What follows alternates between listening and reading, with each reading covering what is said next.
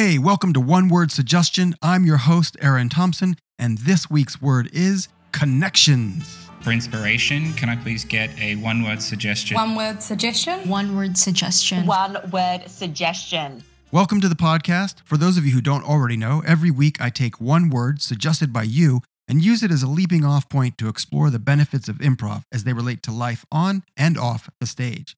This week's word, connections, was suggested by Rosie. According to the world renowned psychologist Abraham Maslow, all humans need to feel a sense of belonging and acceptance among social groups. In fact, he thought it was so important he put social belonging right in the middle of his famous hierarchy of needs. Maslow's idea of social connections includes friendships, intimacy, and family. And if you've ever been part of an improv class, then you already know the connections you make there can lead to all sorts of new friendships, a community that feels like, or in some cases feels even better than, family. And every once in a while, people do even find a bit of intimacy. In fact, one of our teachers recently got engaged in an LMA improv show, so you never know what kind of connections you'll make. And while not everyone who takes a class at LMA is likely to find their perfect partner, it's my intention that they do find themselves in a safe, welcoming community where they can fail gloriously and succeed hilariously.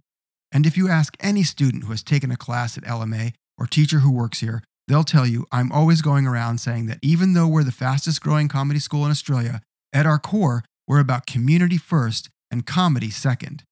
The great thing is, if we do our jobs right, the connections and community take care of themselves. I see proof of this in every level one class we run, where a whole room full of complete strangers transforms into a group of great mates over eight weeks, which I just think proves Maslow was right. All of us want to connect with others and find the easily found common ground. And when we realize that we're all more alike than we are different, man, that feels good. Creating this culture of community and connection is important for us as a school, but it's also important for any business that wants to succeed. If your people aren't able to communicate, collaborate, and move towards a shared agenda without ego and trust issues, let alone embracing each other's unique talents and abilities, you're only going to go so far. The Improv for Business workshops we run will help any company create a safe space where people feel wanted and respected, and adhere to an ensemble mindset where everyone has each other's backs. And when your teams feel connected with each other, it's more likely they'll be able to make real world connections with your customers. And that's why I think our improv based corporate training has been so successful. We deliver real ROI on any HR or L&D training budget and we do it in a way that's fun and without any PowerPoint or trust falls.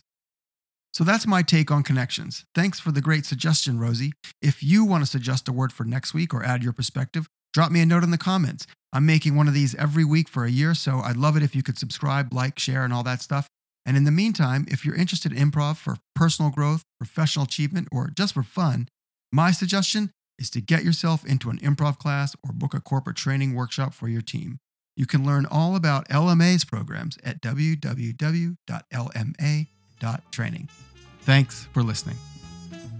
One Word Suggestion is brought to you by LMA Professional Development. Please visit us at www.lma.training for more info.